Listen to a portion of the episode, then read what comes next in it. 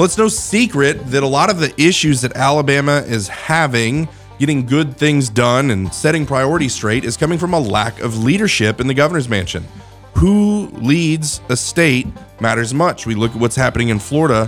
What would Alabama be like if it had a Ron DeSantis? What if we had strong leadership? We don't know who that could possibly come from, but today we have someone who it definitely might be. We have Lieutenant Governor Will Ainsworth coming on uh, to talk about these issues that are plaguing the state. He gives strong opinions about these issues. He's very direct and to the point. Uh, I, I appreciate it when politicians are direct and to the point uh, on big issues. We talk um, AlDOT director John Cooper and the issues he's having. Why isn't he widening 65 versus these other projects? We talk school choice. Talk about the next governor is going to inherit an absolute mess with these prisons. What would he do? Uh, and much, much more. And then behind the scenes, we're going to get into courage is the great need of the hour, and courage is being rewarded like never before. You look at what's happening with Jason Aldean, you look at what's happening with Trump and DeSantis leading the presidential polls on the on, on in that party, uh, RFK making huge gains in that party, uh, even Joe Rogan and Elon Musk and people like that uh, gaining favor. Um, among uh, conservatives when they're center left, and it's because they have courage. Courage is being rewarded. It's the great need of the hour. We're going to talk with Will Ainsworth about why that is. We have an incredible culture here in the state of Alabama, but our politics and public policy don't reflect the people of Alabama. Media drives culture, culture is what drives politics and public policy. Welcome, everyone, to 1819 News, the podcast. I'm Bryan Dawson, CEO of 1819 News and host of this here podcast, where we are in pursuit of a free and flourishing Alabama every single week. Got a great episode this week. It's going to be a unique sit down between me and Lieutenant Governor Will Ainsworth. Uh, he's been in the news and and Twitter's been going crazy with some of the remarks he's made uh, regarding the widening of I 65, uh, failure of leadership at AlDOT. Uh, he's been behind the scenes working on some really positive things from school choice to tax cuts. Uh, and and many other things, and so we're going to discuss that as well as some other challenges, and say, I don't know if he was governor, how would he handle it? But before we jump into that, I want to ask you guys to join the fight. Alabama needs 1819 News, and 1819 News needs you. Please sign up to become a member. You go to the website, 1819news.com, click the Become a Member button. Membership start as little as $5 a month. You'll be supporting nonprofit journalism, supporting independent journalism uh, as we pursue a free and flourishing Alabama on your behalf. So let's jump in now to the content. Will, thank you so much for coming in. Yeah, now great to be on. And first, Bryan, just want to say congratulations on you know everything you're doing with 1819 News. Uh, you know, I'm an entrepreneur at heart, right? Grown businesses, and it's been exciting to see y'all you know start off as small and now you know my opinion you know be a leading conservative voice um, in Alabama. I mean that's a huge deal, but also it's needed when yeah. you look at just what's going on right now in our country, uh, and more particularly even our state, right? And the fact that you know people are trying to attack you know what made America great, what made Alabama great. I mean, I think it's needed to you know have a conservative spin on journalism yeah. and you know tell the truth. So thank y'all for what you do. Well, we're happy to do it, and it's a weird world when telling the truth becomes far right. Yeah, that's literally all you got to do yeah. is state the facts, and they're like, "They're psycho right wingers," and it's like, I just said the truth. But you're right, and it, and it requires courage to tell the truth. Uh, right now, saying simple things that we all would have believed ten years ago as basic truths um, are controversial, and it gets you uh, a lot of hate mail and, and and people that don't like you. But what I think we're learning right now is that uh, for every piece of hate mail, you've got another thousand people who are singing your praises and happy that you have the courage to stand up uh, and and say something. The things that they've been thinking about, the things that they've been talking about in their living rooms. Um, and I think that's what we're going to do for our behind the scenes segment, guys. Is um, we'll talk about why is Jason Aldean so popular? Why is Tucker Carlson so popular? Why is Donald Trump and Ron DeSantis so popular?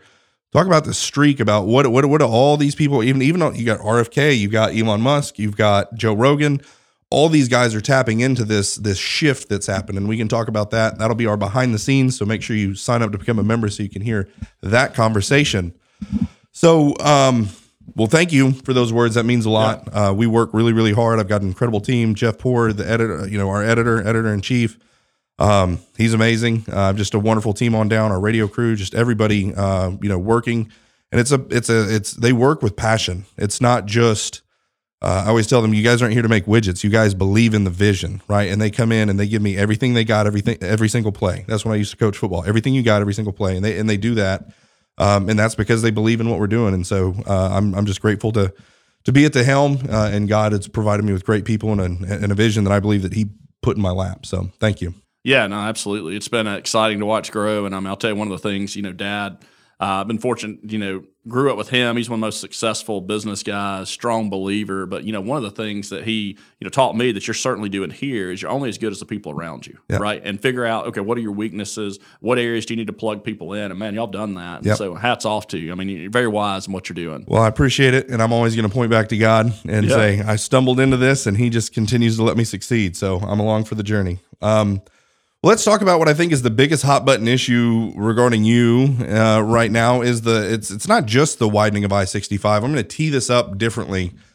So this is how I see it, and I want to kind of what what would you do if if you're driving the bus? If if Will Ainsworth is governor, what what does he do, or what what should a governor do? Um, you've got what what appears to be a 120 million dollar bridge that was built unnecessarily a mile away from another bridge that has a, a fairly low toll. Sounds like from everything I've read, John Cooper went and did a lowball deal to Baldwin County Bridge Company.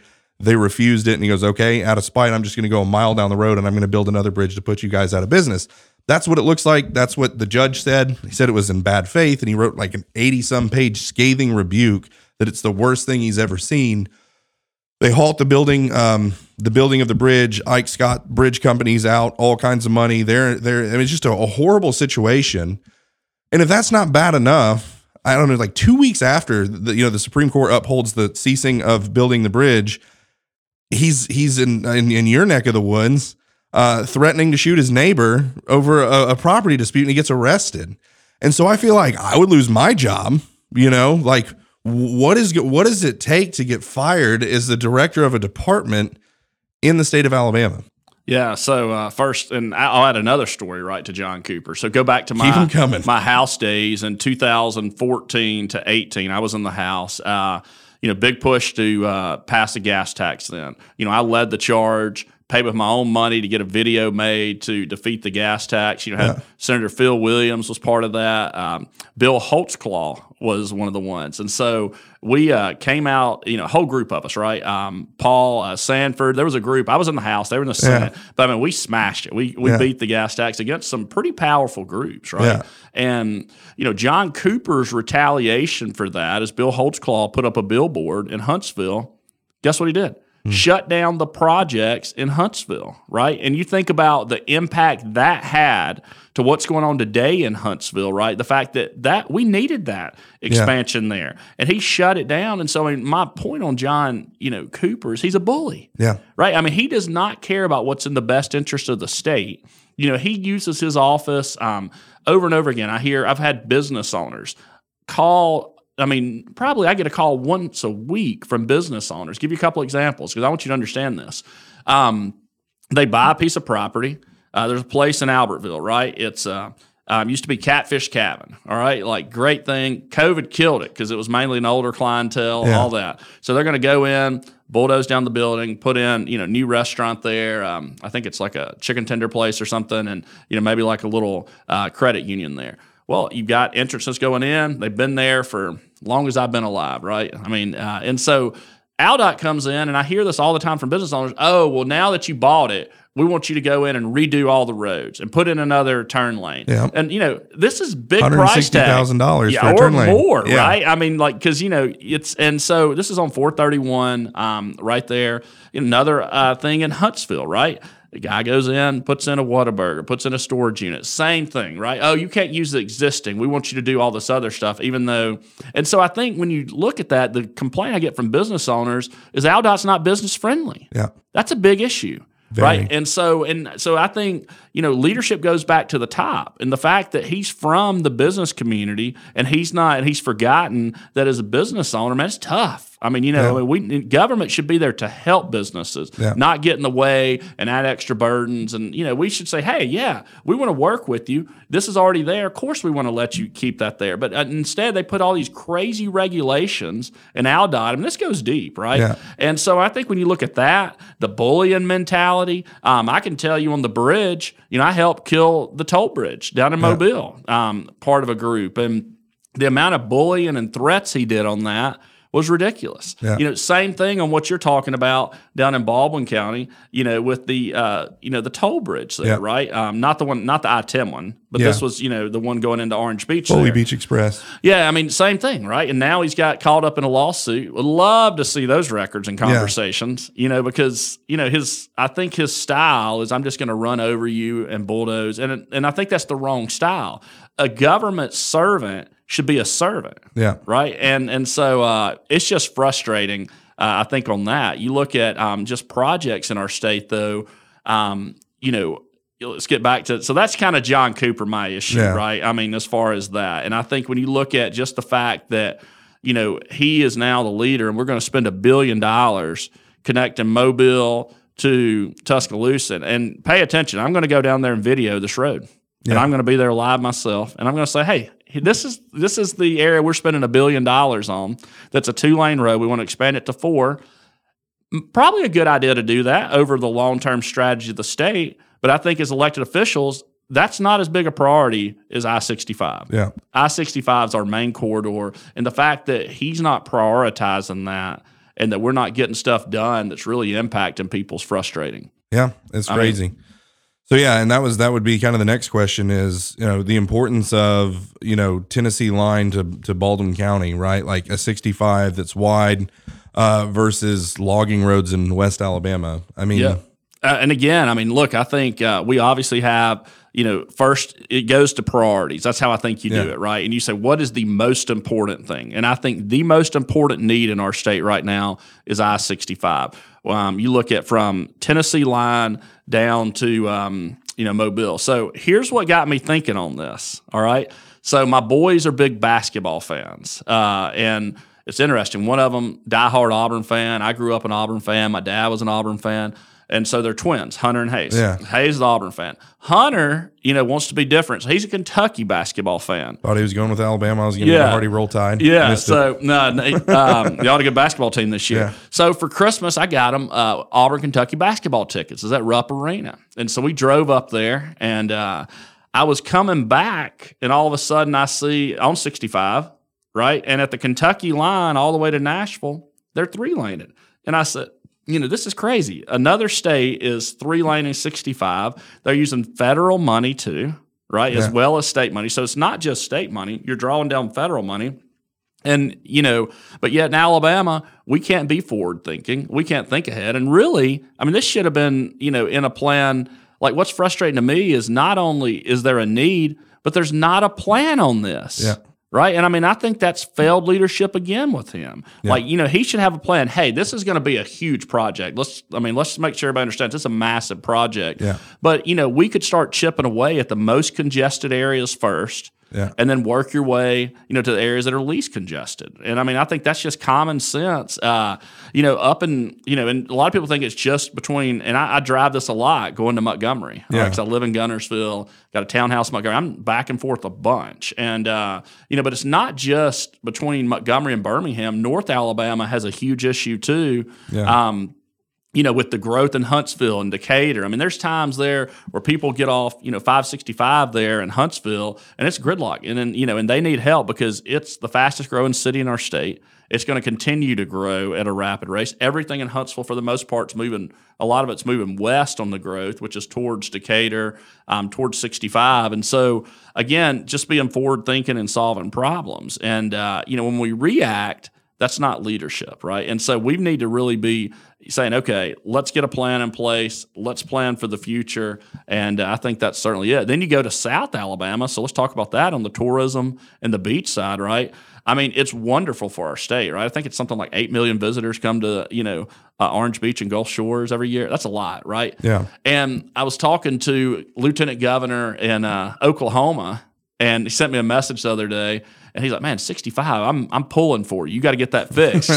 They're flying now to the beach instead of driving. You ready for why? Because of 65. Yeah. I mean, and so when you got leaders in other states, so I mean, it's going to end up hurting us if we do not solve this problem because it's the main, you know, corridor for people to get to the coast. Yeah. And you think about it too, just how how amazing. And again, that's one of one of my big visions with 1819 News is like, yeah, there's a ton of government corruption. There's a lot of information that just needs to get out. We inform, we investigate, we celebrate. And and as much informing and investigating as we do, love to celebrate. You think about it, the, the I 65 is so clogged because our beaches are so beautiful and there's so much to do down there. And not only that, I go down to Orange Beach all the time. Um, I'm in Baldwin County sharing the good news of 1819 News often uh, and spend a lot of time in Orange Beach.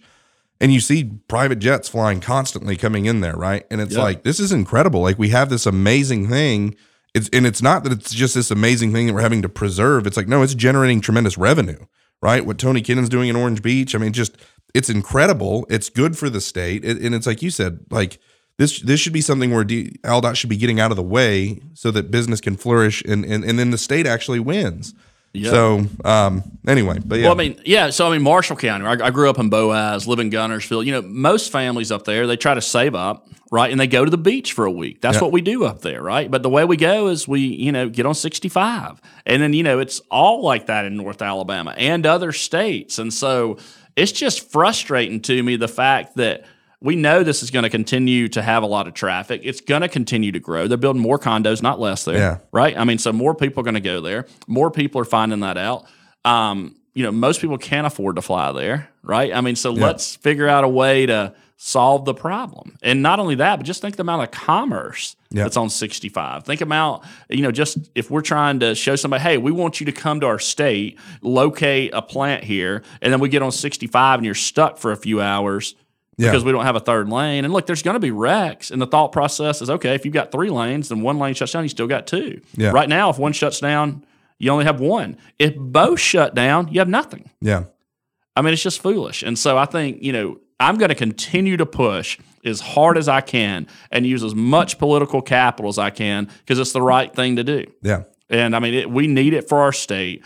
And I'm not going to be quiet. And it's unusual for a lieutenant governor to get out there and call for the resignation, right, of AlDOT director, but he's not doing a good job. yeah. You know, and so if he was, I'd be giving him a high five, saying, "Great." You 100%. I And- mean, And I think the the other challenge, and we're going to roll into this with talking about school choice, is um, Kay Ivey's biggest defense mechanism is no one wants to say anything bad about her because she's a nice, sweet old lady. But but if it was anybody else that was performing the way that she's performing, and it wasn't an old sweet lady that we all really liked, you know, then then people would be letting her have it, right? And so she's got like this weird defense mechanism that d- just kind of is. Um, but I think to me, if you're the governor and you've got um, you've got a, an AlDOT director who's doing the stuff with the Baldwin County Bridge, the Holtzclaw stuff that you just talked about, and then getting arrested for threatening to shoot someone. At that point in my administration, Governor Bryan here, that's never going to happen. But it, uh, you have to go. Like you're not representing my administration at all. You're not benefiting the people, so on and so forth. So it was what was weird to me, and we'll flip into school choice now. No one heard from her for three months. Like literally nothing. You know, maybe like a press release we go out from our comms team or something. Like no, like AlDOT stuff going on, nothing. Threatening to shoot people, you know, getting arrested, nothing. And then boom, my office is going to be working on ESA legislation after I've been diametrically opposed to it for the last however long she's been in there. And and so so first off, yay, amen. Um, that's I'm I'm I'm super happy that she's doing that. Um, but I guess uh, do we just want to jump into school choice or comment on you know as as a governor if you have a, a person who's running a department rogue that way because supposedly he didn't even he hasn't even talked to her about that bridge since 2017. Yeah. So on John Cooper, then school choice, right? Yeah. So I mean, I, I think if I was governor, I'd fire him. Yeah. I wouldn't give him a chance to resign. That's how Yeah. strongly I feel about that. Yeah. Now she has other cabinet members do a great job. Greg Canfield does a great job recruiting industry, right? I mean, we've got great job, you know, Lee Sentell with tourism, right? There's a lot of people that do a good job. Um, you know, but on John Cooper, I mean, he's just failing at leadership in every area. 100%. Right. I mean, and that's so important. That's our transportation. If we don't get that right, and you know, one of the things that I believe is that we need to have a mindset in transportation, and it's the same mindset I've always had in business, and I was taught this from that, is you invest in the healthy part of your business that's growing. Same thing in you know transportation. We need to invest in the you know parts of our state that are growing, and that we know growth is coming, right? And we Yeah. know 65 is not going to start having less traffic. Yeah. I mean, let's be realistic here. Yeah. And there's only going to be more and more people come to our great state. We need to fix it. Should have been fixed a long time ago. So I think with that, that, right? Um, you know, I'm not the governor. If I was the governor, certainly he would be fired day one. Period. Hundred percent. Okay. I mean, um, I love clarity. Yeah, This I is- mean, this is refreshing. Yeah, well, that's just how I am. I mean, you know, uh, people that work with me know I Yeah. just make a decision. I'm blunt. Just kind of Yeah. this is what I mean. So that's what on that on school choice. Um, you know, I appreciate the governor supporting ESAs. That's Yeah. going to be important. Her leadership on this, I think, is going to you know help us you know get this done. Um, You know, I was supportive of uh, Senator Stutts' bill. Worked hard with a lot of groups last session. Um, you know, they just ran out the clock on us, and you know, weren't able to get it done. But I'm encouraged by the fact that you know governors out front. I think even people that are opposed to school choice say it's coming. Yeah. So that's a good thing, right? I mean, because they know that it's coming. Now they'll try to water it down. You know, they'll try to dilute it. They'll try to maybe kill it behind the scenes, but we're not going to let them. Yeah. I mean, we're going to, you know.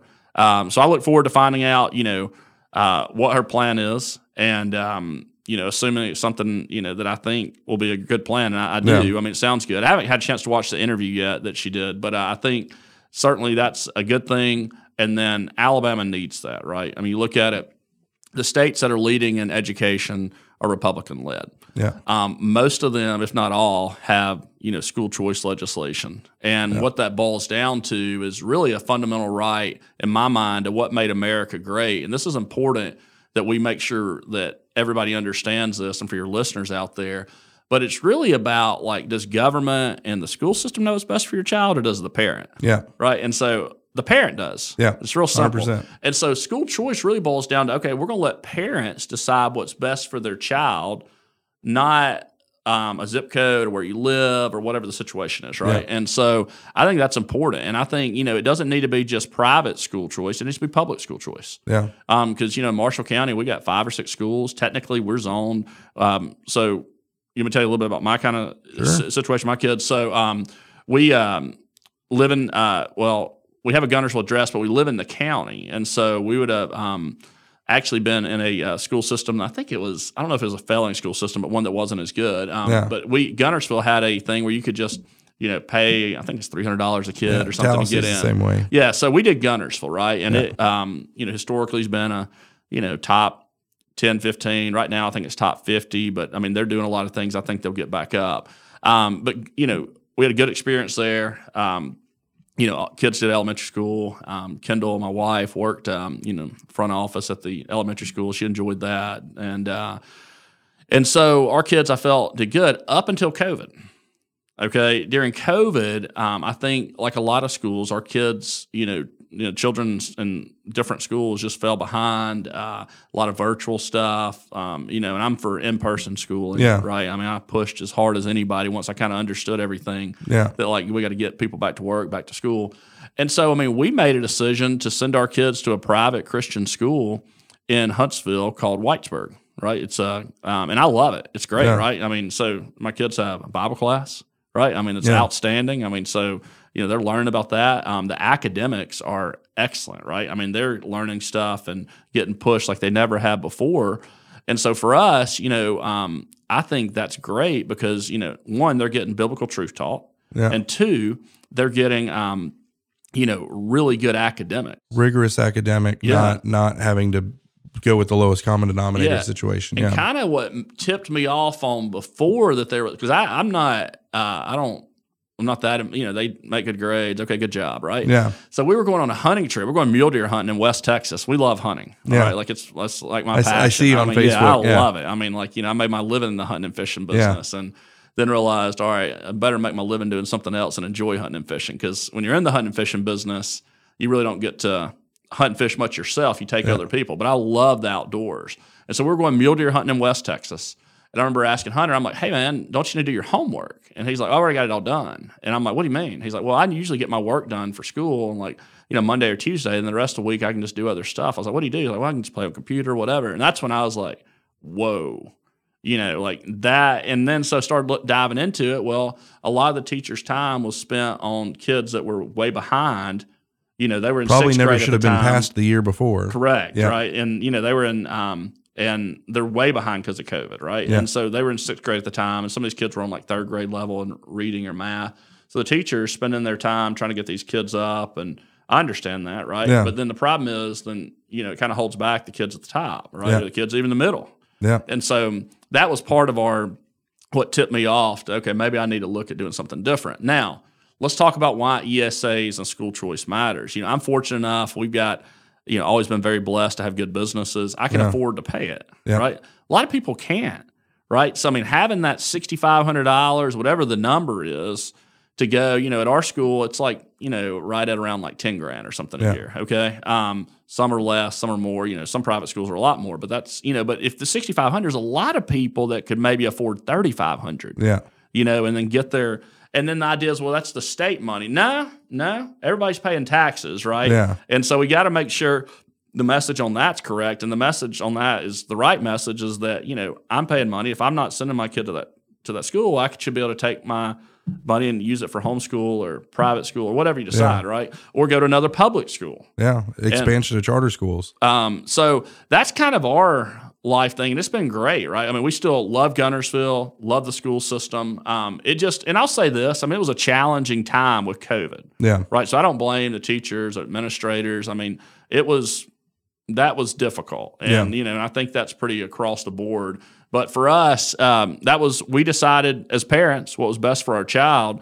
What I don't want to do is while we need to have ESAs in Alabama's now, that opens the door up to everybody to where they can decide if they did want to do a private school option or another public school, then they have that option. And now the public schools are going to have to compete for dollars, Right. which means that all the woke nonsense and all that other stuff, they're going to have to really look hard and be like, do we really want to do this or do we want to get our money? Mm, well, let's go ahead and try and get some, you know, and, and, and any capitalist knows competition breeds success. Uh, and I think with, you know, economic incentives being something that's really important to our government, it's something that drives me crazy because I think it's, anyway, that's a conversation for another podcast. But I believe lining up, okay, if we believe economic incentives is good, well, we need to have good schools, right? If, Right. if, if we're wanting corporations Oh, to yeah. come here and we're going to spend big money to get the next plant here, the next whatever, well, we need to have good schools for them or at least good options. One. And then two, those people 10 years from now need people to work at their plant. And if we can't read, we can't work at the plant. you know what I mean? And so it's so much bigger than, and, and again, first and foremost, it's parents' sovereignty over their children and right to make those decisions. We're empowering them to do that. And then the and then the the the downstream benefit of that for everybody is an educated populace in Alabama, a much better educated where we're creating workforce and then and then when you're doing the economic incentives now there's places for them the educated people to stay here so we're keeping our smart people here in Alabama and on and on it goes so um, I think it's great another thing I really appreciate about you um, the AEA is just like this big feared whatever and and people like I'll start talking to them and they're like well I don't want to make them mad and I'm like okay um you you don't suffer from that. It's No, um it, it's just another thing that's refreshing. Um you you've come out multiple times publicly and and kind of put them in their place and I appreciate that. Yeah, I mean, so AEA, look, there's a lot of good people that are teachers that are members of AEA, but I mean, they don't scare me at all. I mean, Yeah. you know, when I ran for the House the first time, uh, Henry Mabry, you know, was the chair of AEA. That's back when they had a pretty big stick. Yeah. And, uh, you know, I met with them and I said, hey, you know, what are some of the things you want to do? I said, I want to get rid of tenure. I was like, I had a personal experience at Boaz where I had one of the worst teachers, you know, maybe in, you know, history of the county, right? And she was tenured and they couldn't fire. I want to get rid of it. Yeah. And so I mean they ended up spending four hundred thousand against me in my, you know, house race, supporting a Democrat. It was fun. We beat them. You know, I mean, but so I don't I don't care about, you know, and I did not know what you just said Oh. that's incredible Oh yeah. ran against Jeff McLaughlin. You know, he didn't take campaign contributions, right? Yeah. So they did third party ads against me. wow And uh, you know, and so but we beat them 60-40. And uh, you know, so they don't scare me. And then, you know, next election, oh, they support me, right? But not Yeah. because I support them. Yeah. It's because I They guess they thought I was going to win. yeah. I don't know. I mean, but you know, they gave me, I think it was fifty thousand. I ran the first time for lieutenant governor after I won the primary. The, then the last cycle they gave me ten. So. I'm fine with you know if they want to support Well, me, that's fine. But I'm not going to support their agenda. I'm going to do what's best for the state. Yeah. And so we've obviously covered the money that goes to Republicans from AEA. And where it becomes suspicious to me is when you begin to see behavior that lines up with the money. You've you've come out, we've written multiple articles where you've been outspoken against things that the AEA is doing. So at that point you can see that that, that there's not a, a loyalty issue there. So I think that's good. All right. Um, let's see. Hold on. One other thing on school choice. I was gonna. Uh, what was the other thing? Oh, you talked about competition. Yeah. Right. And I think, um, you know, when you look at that, I think that's so important because it's gonna drive people to work harder. Yeah. Right. And so my kids play sports. I coach them in sports. Um, I love competition because it makes people drive. And I think like grit is such an important um, factor in whether somebody's going to be successful or not, whether they keep pushing and pushing. You know, we need that in schools. You know, and right now the model we have is you're on for this school, you go there, and if the teacher's the best teacher in the world, they get paid the same. If they're the worst teacher in the world, they get paid the same. If the school performs well, you know, your kid goes there. If the school doesn't perform well, your kid goes there. Yeah. I mean, it's just it's backwards, right? Correct. I mean, and so it's everything that made America great. We do the opposite in our schools, Yeah. and so we need to really tweak that model. Yeah. And uh, I think we need to have stuff to.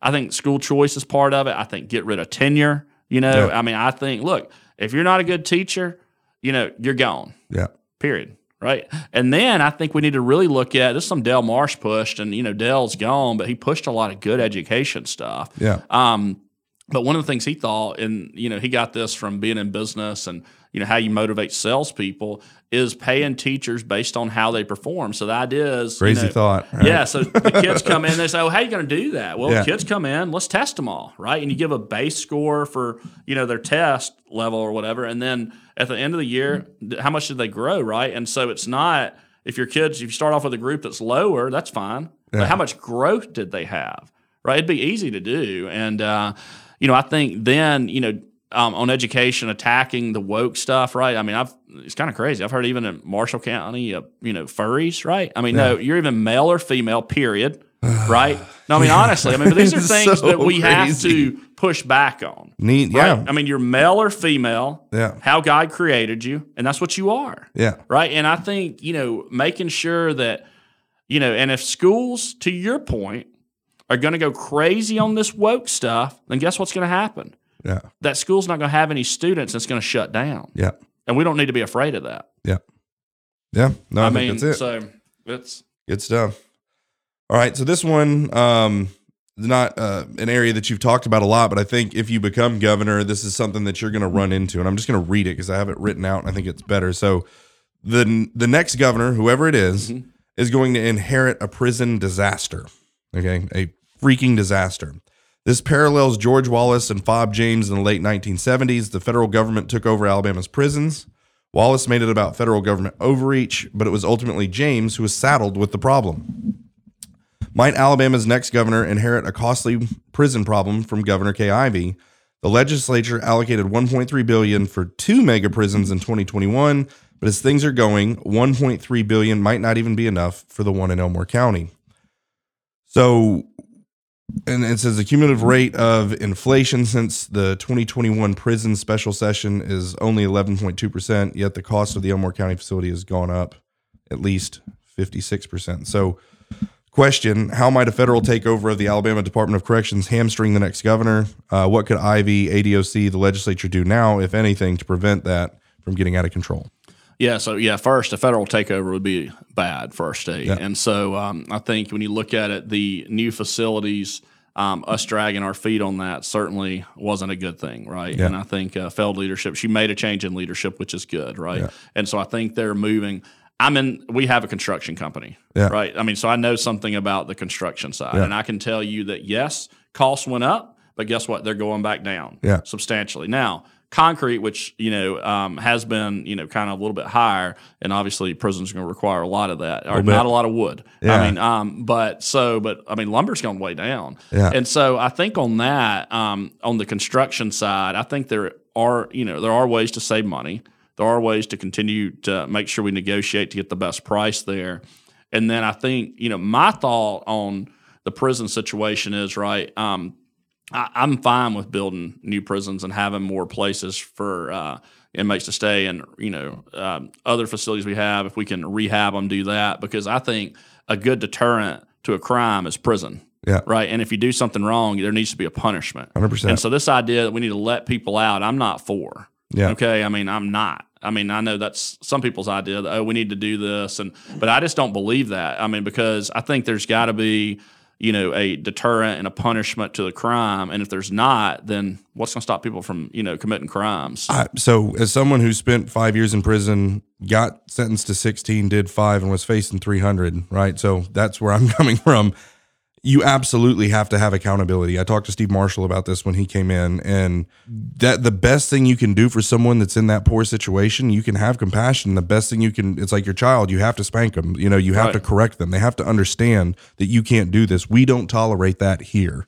right? And and and it is making them face their their punishment. And I would argue, um, from sex trafficking to murder and and everything else we have not not just Alabama, just as a nation, we have failed to uphold what I believe is God's standard by um, taking the life of someone who's who's committed a capital punishment, and because of that, there's no fear of God before the eyes of people, and and the the the consequences of that is rampant in these you know in, in cities and, and and other places. There's no fear of God before their eyes, and and so anyway, that's my two cents yeah, coming from you know uh, a person yeah. who's been there you have to have that accountability. It's the best thing you can do for somebody. So if i was governor i would you know continue with the construction of the prisons. I think we got to have those. I would rehab the prisons we could have and then i would assess where we're at and do we need to build another prison right? I mean yeah. but i think we got to have space.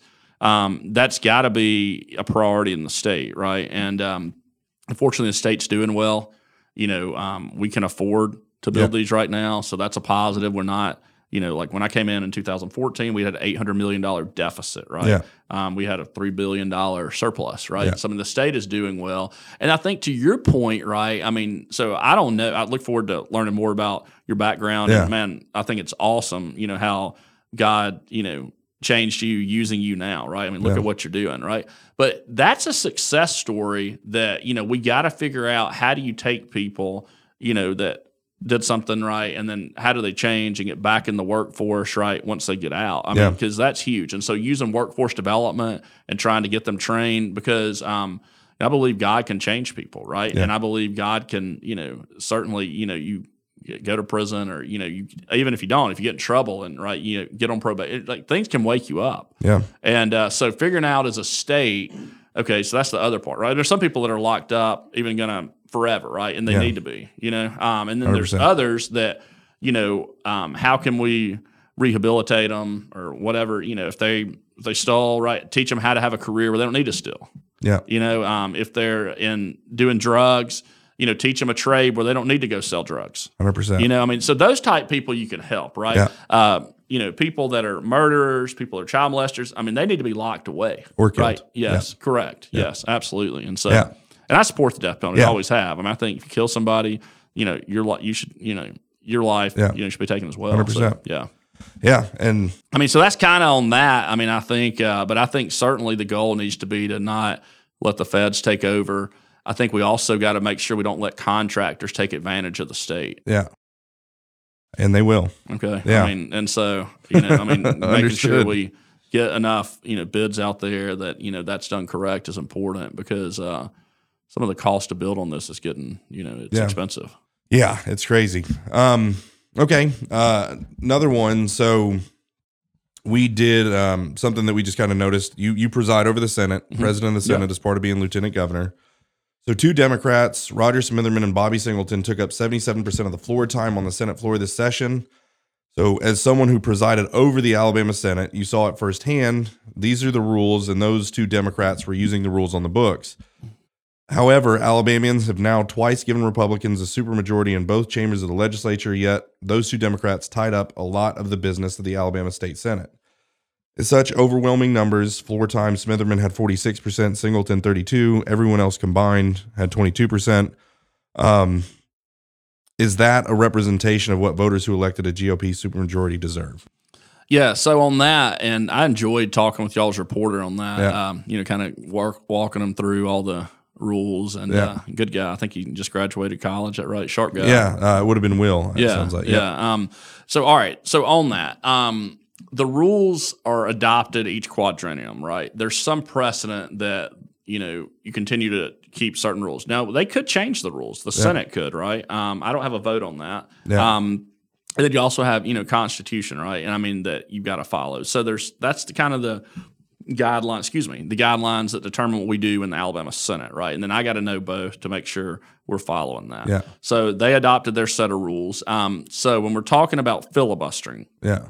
Which is what they're doing, so you know you could eliminate that, right? But I mean, when Republicans were in the minority, you know that's what they use. Just like Senator Tuberville, Yeah. you know he's using, you know they don't have a lot of tools being the minority, but he's using, you know his tool, um, which I appreciate. I think it's great, man, what he's doing. I mean, like- unbelievable. and uh, you talk about somebody like just, and I'm coming back to this, but you talk Yeah. about somebody like using their tool, and now I feel like these people are following them, right? And uh, on that, and uh, but that's he doesn't have a lot of options, but he does have the option to hold that, Yeah. and he's done it, you know. And so, um, all right, so then you go, all right, so now let's go to the Senate. All right, Republicans don't really. I mean, they go up there and talk for a little bit, maybe get their questions. Um, the way it works in the process, bill gets introduced, goes to committee.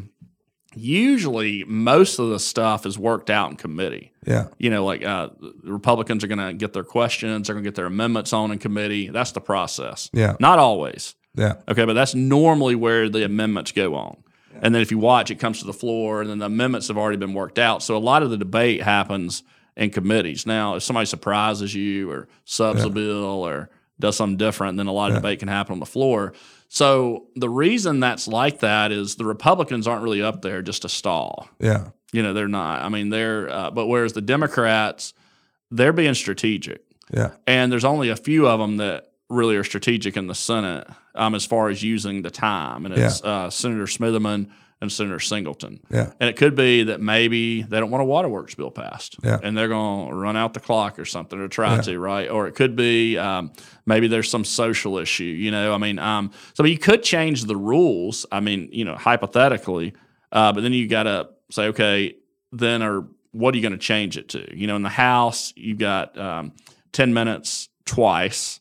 In the Senate, you got, and that's on each motion, right? In the ha- in the Senate, you got an hour twice, so two hours per member, but there's a lot less. Yeah. Um, but then we have the ability to cloture, right? I know y'all highlighted that in your article.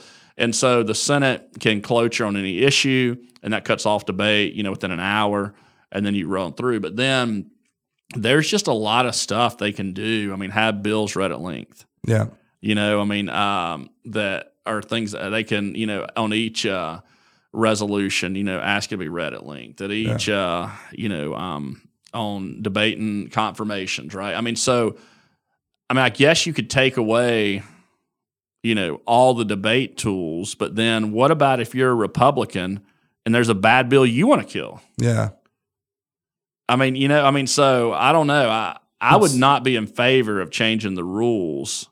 Now, I'll say as presiding officer, I certainly get tired of Yeah. hearing, you know, Democrats filibuster, but that's Yeah. just what I am hired to part do. of it. I mean, and yeah. the challenge, and again, from a, a constituent, when it looks like, I'm not saying you, but just the House, Senate, whatever, if there's some bills that leadership doesn't want to get passed, Mhm. they've got no problem with them jabberjawing for hours at a time. Oh, sorry, we ran out of time. Right. So that's Yeah. one of the things how it looks from our our point of view is like, hey, there's the bill that I wanted to get passed, and it's not going to make it. Yeah, I mean, I think I think for the most part, I mean, I think Greg Reed does a really good job in the Senate. I mean, he's one of the most godly men I know down there. Him and Dan Roberts, right? I mean, they are both like just solid, godly men. Try to do what's right.